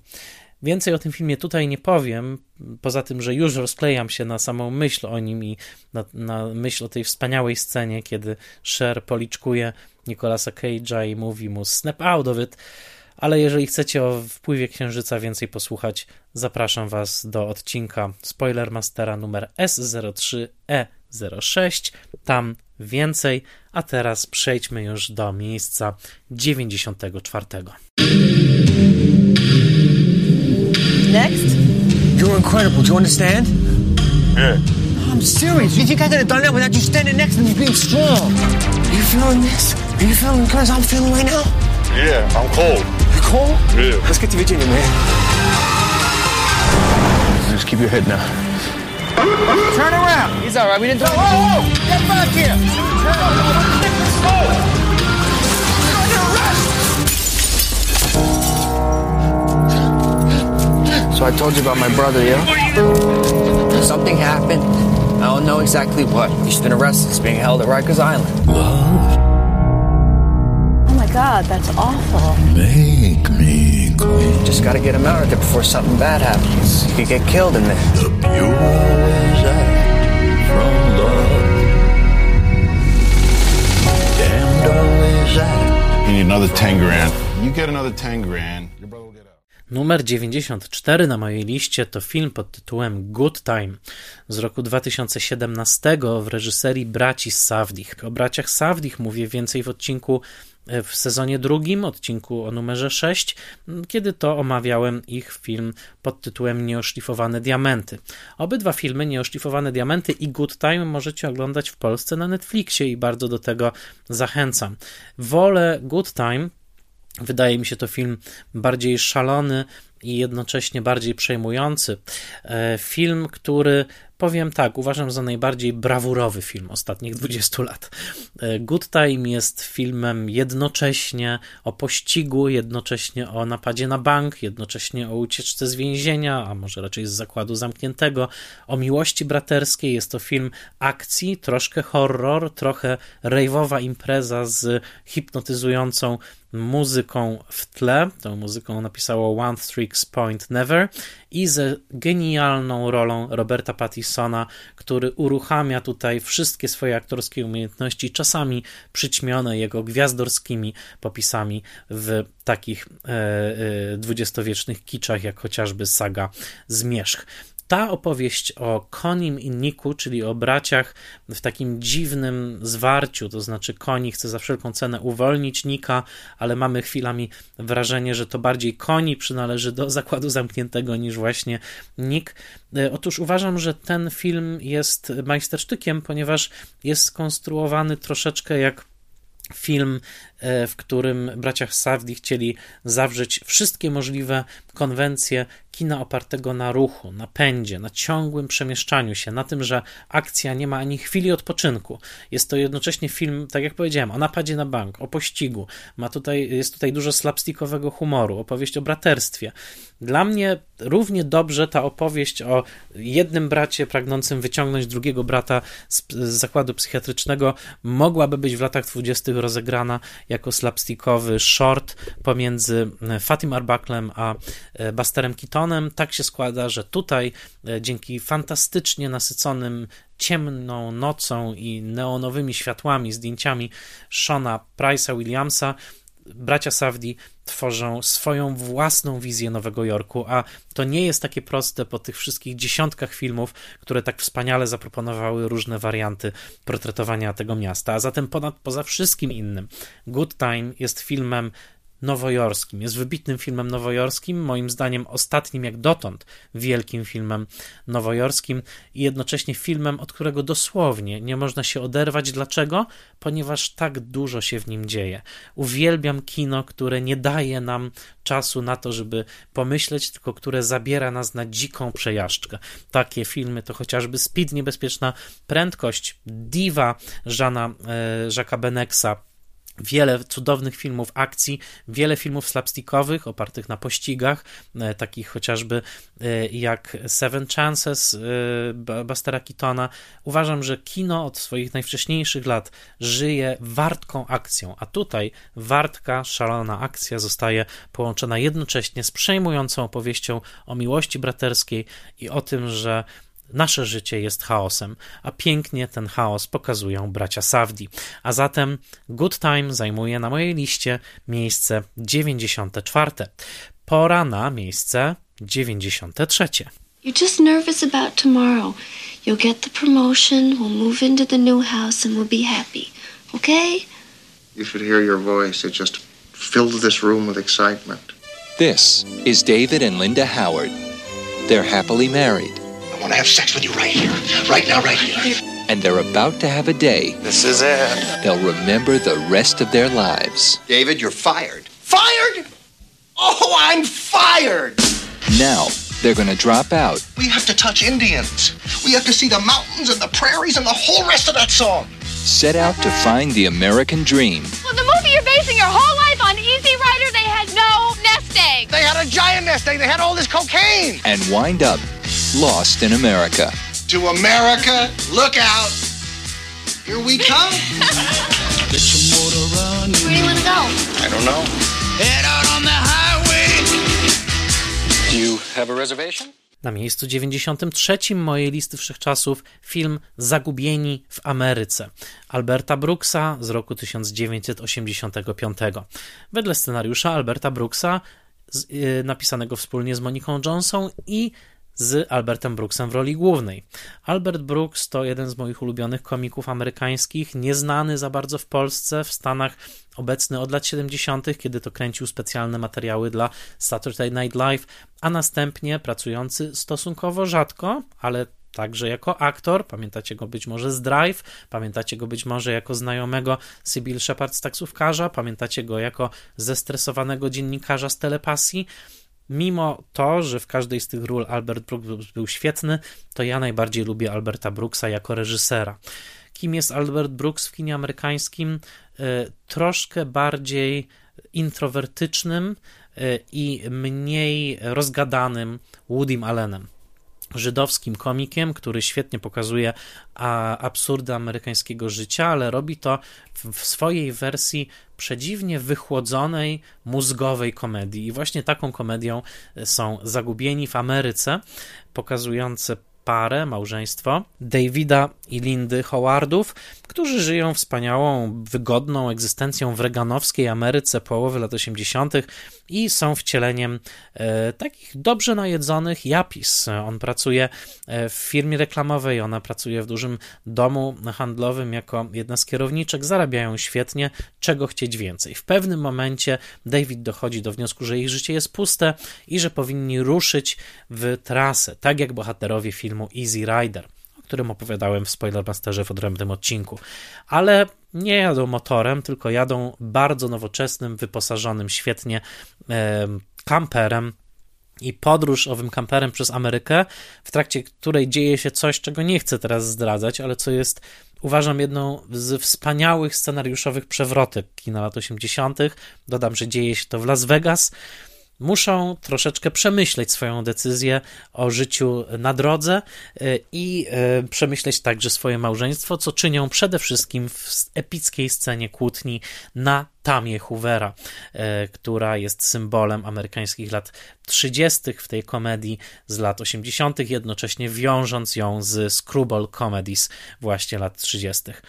Julie Haggerty, wcielająca się tutaj w rolę żony Davida, czyli Lindy, jest absolutnym komediowym cudem. Wydaje się, że jest zbudowana z włókna szklanego, jest tak delikatna, a jednocześnie we wspaniałej scenie wybuchu, kiedy wyrzuca Davidowi wszystko to, co do tej pory tłumiła, a także w mojej ulubionej scenie z tego filmu, to znaczy scenie przy stoliku do ruletki w, kus- w kasynie, widać w niej taki płomień i takie buchają z niej gorące podmuchy jakiegoś właśnie wypartego bardzo mocno życia, także być może dla Davida, dla, te, dla jego wygody, że nagle okazuje się, że opowieść jest bardziej o tym, że małżeństwo to nie przetrwałoby bez jej energii i bez jej szaleństwa, także, bo ponieważ David jest tak naprawdę, jak zresztą w każdym swoim filmie Albert Brooks gra, dużym dzieciakiem, który nie potrafi przyjąć żadnej odpowiedzialności.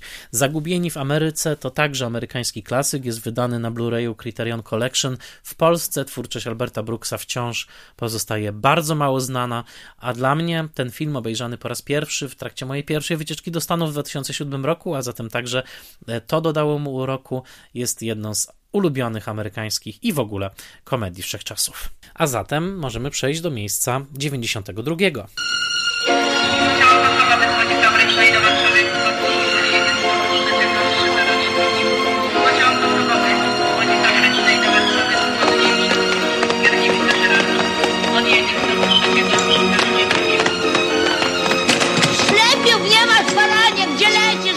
Przepraszam. Wszystkie pieniądze mi rozrzucił. Na miejscu dziewięćdziesiątym drugim mojej listy przypadek. Film Krzysztofa Kieślowskiego z roku tysiąc dziewięćset osiemdziesiątego pierwszego, wypuszczony na ekrany dopiero w roku osiemdziesiątym siódmym. Głównym bohaterem filmu jest Witek Długosz, urodzony symbolicznie w trakcie krwawo stłumionych strajków w zakładach Hipolita Cegielskiego w Poznaniu w tysiąc dziewięćset pięćdziesiątym szóstym roku. Jednocześnie nosi na plecach cały polski los, wydawałoby się, a zatem nosi na plecach podstawowe pytanie polskiego inteligenta. Co robić, aby zaangażować się odpowiedzialnie w życie swojego narodu? Oczywiście żartuję. To znaczy, rzeczywiście Witek nosi na sobie to pytanie, ale to wielkie pytanie dotyczące roli polskiego inteligenta w polskim życiu społecznym zostaje przez Krzysztofa Kieślowskiego zadane w sposób całkowicie bezpretensjonalny i w sposób, który uwalnia to pytanie od lokalnych, partykularnych uwarunkowań i czyni to pytaniem uniwersalnym, a mianowicie co robić, aby przeżyć dobre życie. Kieślowski był tym reżyserem w Polsce, który najlepiej potrafił przekształcać lokalne, partykularne pytania w pytania uniwersalne i to wspaniale udało się właśnie w filmie y, Przypadek. Wydaje mi się, że właśnie w przypadku udało się to Kieślowskiemu najlepiej, to znaczy pokazując trzy warianty życia Witka Długosza, w zależności od tego, czy zdąży na pociąg, czy nie zdąży na pociąg, czy zostanie zaaresztowany przez sokistę na dworcu Łódź Fabryczna, te losy Witka układają się zupełnie inaczej. Raz jest zaangażowanym członkiem partii komunistycznej, raz jest op- opozycjonistą, równie zaangażowanym, a raz wybiera swoistą neutralność, znaną pod naszą szerokością geograficzną jako emigracja wewnętrzna. Pewna bezczelna propozycja Kieślowskiego, ale właśnie wspaniała tak naprawdę w kontekście tego filmu jest taka, że Kieślowski mówi trochę, że nie ma to znaczenia, którą ścieżkę formalnie czy oficjalnie Witek wybiera, albowiem sam Witek w każdym z wariantów pozostaje sobą i jego nakaz taki wewnętrzny, żeby zachowywać się w sposób prawy, żeby zach- zachowywać się w sposób godny, obowiązuje go tak samo w każdym z trzech wariantów. Była to myśl niesłychanie kontrowersyjna w momencie premiery tego filmu, oczywiście trochę spóźnionej, i film doczekał się dużej dyskusji, albowiem czy rzeczywiście nie ma znaczenia, czy Witek był komunistycznym działaczem, czy działaczem opozycyjnym, czy rzeczywiście należy skupić się tylko na tym, że był, jak mówił Kieślowski, porządnym człowiekiem. Dla wielu było to kontrowersyjne i czytając dzisiaj recepcję przypadku, można powiedzieć wręcz o pewnym teście Rorschacha. Różne osoby dopatrzyły się w tym filmie różnych znaczeń, od pochwały serwilizmu po potwarz pod adresem Solidarności. Ale wydaje mi się, że w tym filmie pojawia się jakaś głęboka mądrość Kieślowskiego, który w bardzo gorącej politycznie dekadzie lat osiemdziesiątych, no przypomnijmy, że film powstał w czasie Karnawału Solidarności, przyjmuje po- pozycję, która jest zupełnie jego własna, wręcz dosyć niepopularna. Nie nazwę jej apolityczną, bo to zbyt płytkie, ale taką y, trochę y, obok polityczną. Innymi słowy, Kieślowski dokładnie w czasie, kiedy w modzie jest ogromne zaangażowanie polityczne, mówi, że tak naprawdę pytanie najważniejsze, egzystencjalne tkwi gdzieś zupełnie indziej. Mniej po tym, po której stronie barykady się znajdujesz, bardziej po tym, jakie decyzje podejmujesz w środku dnia i czy kierujesz się właśnie jakimś poczuciem przyzwoitości, czy nie. Jest w tym coś bardzo egzystencjalnego, być może nawet egzystencjalistycznego. Myślę, że zwłaszcza w kontekście twórczości Alberta Camus, możemy tutaj mówić o pewnym pokrewieństwie Kieślowskiego właśnie z tym myśleniem i myślę, że jest to, jest to myśl, która warta jest do przetrawienia w każdym okresie historycznym. Ma swoje pułapki, ale ma także swoją ogromną głębię. Nie znam bardziej filozoficznego polskiego filmu niż ten. Rzeczywiście Kieślowski zadaje bardzo głębokie pytania o tożsamość, wybory moralne i o to także, jak świat dookoła ocenia wybory moralne jednostki. I myślę, że Przypadek jest takim filmem, na pewno w moim przypadku, który zupełnie odbiera się inaczej, w zasadzie w różnym punkcie swojego życia. Myślę, że warto do niego wracać, albowiem ta opowieść o dokonywaniu wyborów najważniejszych w życiu yy, dobrze się sprawdza jako papierek lakmusowy. Zalecałbym seans tego filmu co pięć lat i takie ponowne pytanie, jak na danym etapie swojego życia oceniamy te rozmaite wersje życia Witka Długosza, bo odpowiedzi wcale nie są takie jednoznaczne, a film jest tak dobrze zrobiony, tak świetnie zmontowany, zwłaszcza pierwsza sekwencja, taka właściwie oniryczna, kiedy różne oderwane epizody z życia Witka Długosza przewijają się przed naszymi oczami i jeszcze nie wiemy do końca, co one znaczą. To jest kino światowe na najwyższym poziomie i myślę, że pięć pierwszych minut Przypadku można spokojnie zestawiać z najlepszymi osiągnięciami Terensa Malika, który też w niektórych swoich filmach właśnie takie zestawienia montażowe, jak chociażby w Cienkiej Czerwonej Linii czy w Drzewie Życia stosował. To wybitny, wielki film i jednocześnie mój ulubiony film Kieślowskiego. Przypadek znajduje się u mnie na miejscu dziewięćdziesiątym drugim. Co jest zatem na miejscu dziewięćdziesiątym pierwszym? There is a creature alive today who has survived millions of years of evolution without change, without passion, and without logic. It lives to kill. A mindless eating machine. It will attack and devour anything. It is as if God created the devil and gave him jaws.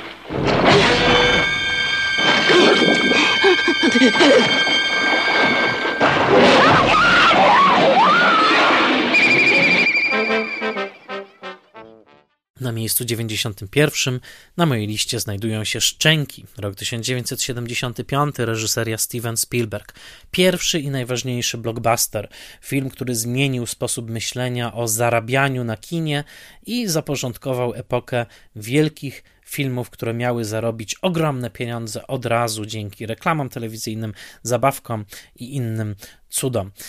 Ten film zmienił ekonomię Hollywoodu, zapewne zmienił ją na gorsze, być może przyczynił się do śmierci kina artystycznego, jakie już, już rodziło się w nowym Hollywoodzie, ale tak się składa, że sam jest wybitnym artystycznym dokonaniem. Steven Spielberg zrobił ten film wbrew oczekiwaniom, nikt nie wierzył, że to się uda, działał w trudnych warunkach technicznych i wyczarował rekina atakującego ludzi na plaży w Amityville w Nowej Anglii dosłownie z niczego. Ten film z muzyką Johna Williamsa jest, myślę, najwybitniejszym filmem manipulującym emocjami widza, ponieważ to, w jaki sposób Spielberg zarządza naszym strachem w trakcie tego seansu, stosując cały arsenał środków filmowych, jest nie do prześcignięcia. W zasadzie wszystkie sztuczki, jakich Spielberg nauczył się od Hitchcocka, jakie wchłonął z dotychczasowej historii kina amerykańskiego i jakie wymyślił, są w tym filmie zawarte. Film z perspektywy dzisiejszej i z perspektywy tego, jak bardzo zaszkodził rekinom na świecie, przyczepiając im łatkę, na którą wcale nie zasługiwały, jest dosyć moralnie wątpliwy, ale wydaje mi się, że jako artystyczne dokonanie jest absolutnie nie do podważenia. Ten film dziejący się w miejscowości o nazwie Amity, to znaczy dosłownie przyjaźń, jest jednocześnie rodzajem medytacji na temat więzi społecznych w Ameryce, która już, już zbliża się do dwusetnego roku swojego istnienia. W roku tysiąc dziewięćset siedemdziesiątym szóstym Stany Zjednoczone w końcu świętowały tak zwany bicentennial, a zatem dwustulecie swojego istnienia i Spielberg wydaje się pytać, na ile te więzy społeczne są rzeczywiście silne, a na ile to siły rynkowe kształtują politykę Stanów Zjednoczonych. Ten film oparty na dosyć słabej powieści Petera Benchleya jest jednocześnie rodzajem wiktoriańskiej przygody męskiej, dlatego że mamy tutaj moment, w którym Roy Scheider, czyli szeryf Brody, który przyjechał z Nowego Jorku, a widzieliśmy, jak Nowy Jork wyglądał w latach siedemdziesiątych w francuskim łączniku, gdzie Roy Scheider grał policjanta, albowiem jest on uciekinierem właśnie z tej gnijącej miejskiej Ameryki, i Robert Shaw, czyli Quint, stary wilk morski w kluczu kapitana Ahaba z Melville'a, i Richard Dreyfuss, czyli Hooper, nerd, naukowiec, nerd, zamiennik Spielberga w tym, w tym zestawie, jednocześnie postać właśnie naznaczona etnicznością żydowską. Kiedy oni wyruszają w morze, no to są właśnie trzema kumplami, którzy muszą zabić potwora. To jest wzięte wprost jeszcze z takiej wiktoriańskiej wyobraźni, gdzie właśnie trzech przyjaciół wyrusza po to, żeby zabić smoka.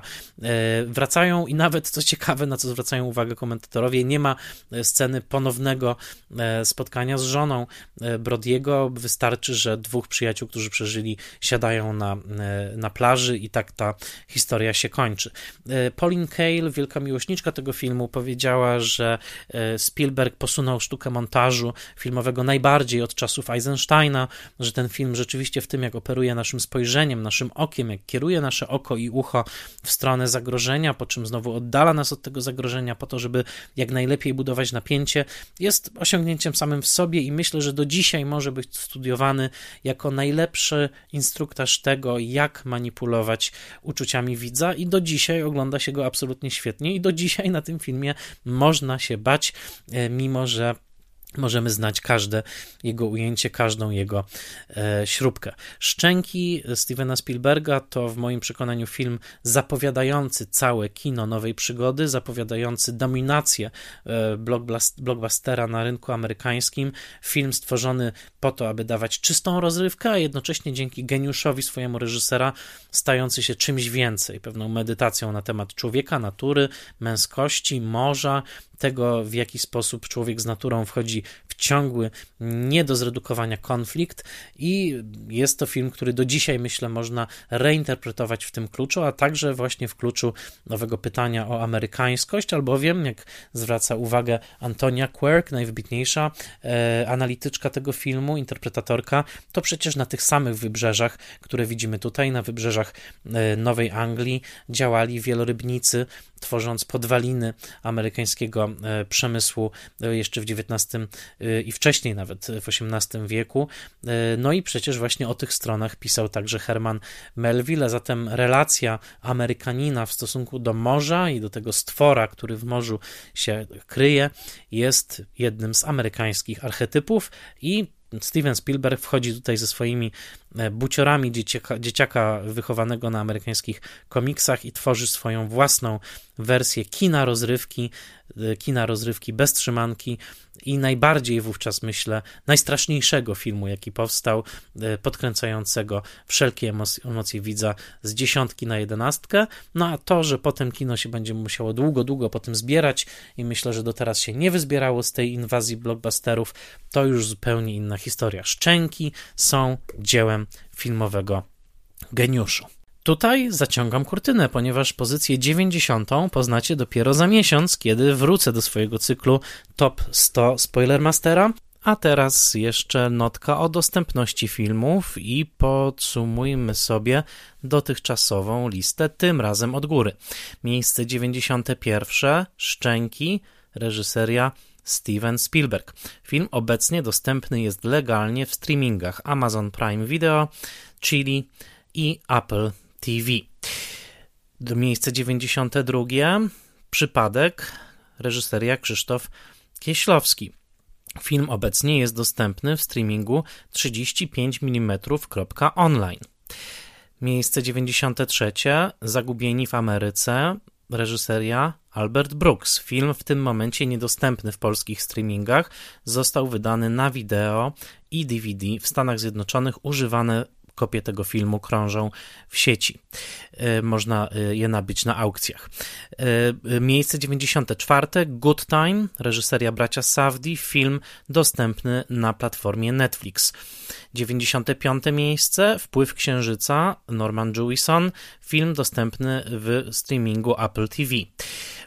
Miejsce dziewięćdziesiąte szóste. Uczta Babette, reżyseria Gabriel Axel. Film w tym momencie niedostępny w polskich streamingach, dostępny na używanych D V D z brytyjskiego Amazona. Film na miejscu dziewięćdziesiątym siódmym to Metropolitan, reżyseria Whit Stillman, niedostępny obecnie w polskich streamingach, dostępny na używanych płytach D V D na Amazonie brytyjskim i amerykańskim. Miejsce dziewięćdziesiąte ósme. Pierwszy krok w kosmos, reżyseria Philip Kaufman. Film dostępny w Polsce w streamingach na Chili i Apple T V. Miejsce dziewięćdziesiąte dziewiąte. Jeden fałszywy ruch, reżyseria Carl Franklin. Film dostępny w polskim streamingu na Apple T V. I miejsce setne, An Englishman Abroad, Johna Schlesingera. Tu film trudno dostępny, krążący po YouTubie. Ja mam go na D V D wydanym przez B B C, zakupionym na brytyjskim Amazonie. To są informacje o dostępności. Jednocześnie zachęcam Was do legalnego korzystania ze źródeł kultury. Dodam także, że w tym odcinku projektu Spoiler Master wykorzystałem fragmenty dźwiękowe, kilkusekundowe filmów, o których mówiłem, i w tym użytku opieram się na podstawie prawnej, jaką jest prawo dozwolonego użytku oraz prawo cytatu, artykuł dwudziesty trzeci trzydziesty piąty ustawy z dnia czwartego lutego tysiąc dziewięćset dziewięćdziesiątego czwartego o prawie autorskim i prawach pokrewnych. Spoiler Master jest materiałem edukacyjnym dostępnym w sieci za darmo.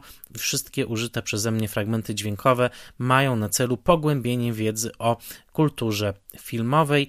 Nie pobieram wynagrodzenia z tytułu udostępnienia tego materiału w internecie.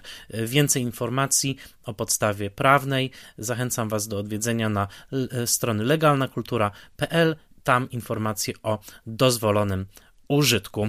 Serdecznie dziękuję Wam za słuchanie dzisiaj. Mam nadzieję, że Wam się podobało i jak zawsze zachęcam do wsparcia mojego podcastu. Przygotowanie każdego odcinka to ogromna ilość pracy, która jest możliwa tylko dzięki moim patronkom i patronom. Jeżeli zechcecie dołączyć, zapraszam na patronite kropka p l, łamane przez Spoilermaster. Czekają na Was bonusy, takie jak przynależność do grupy zamkniętej na Facebooku, to już trzysta osób, jak, jak Spoiler Master Newsletter, cotygodniowy, ogromny newsletter, bardzo ceniony przez już ponad setkę osób. Webinary comiesięczne na żywo, każdy ostatni czwartek miesiąca, ponad półtorej godzinne dyskusje na żywo ze mną i z grupą y, patronów o kinie. I wiele, wiele więcej. Zapraszam Was serdecznie na patronite kropka p l, łamane przez Spoilermaster, a odcinki Spoilermastera oczywiście pozostaną darmowe, w szerokim dostępie, albowiem jest to podcast napędzany misją popularyzacji wysokojakościowej wiedzy o kinie. Dziękuję Wam za towarzyszenie mi w pierwszej odsłonie mojej listy najlepszych filmów wszechczasów. Zapraszam na kolejne odcinki. Serdecznie Was wszystkich pozdrawiam. Dziękuję za słuchanie, dziękuję za wsparcie i do usłyszenia w Spoilermasterze już za tydzień. You love him, Loretta? Ma, I love him awful. Oh God, that's too bad. Share. Nicolas Cage in a Norman Jewison film. A la familia, eh? A la familia. Moonstruck.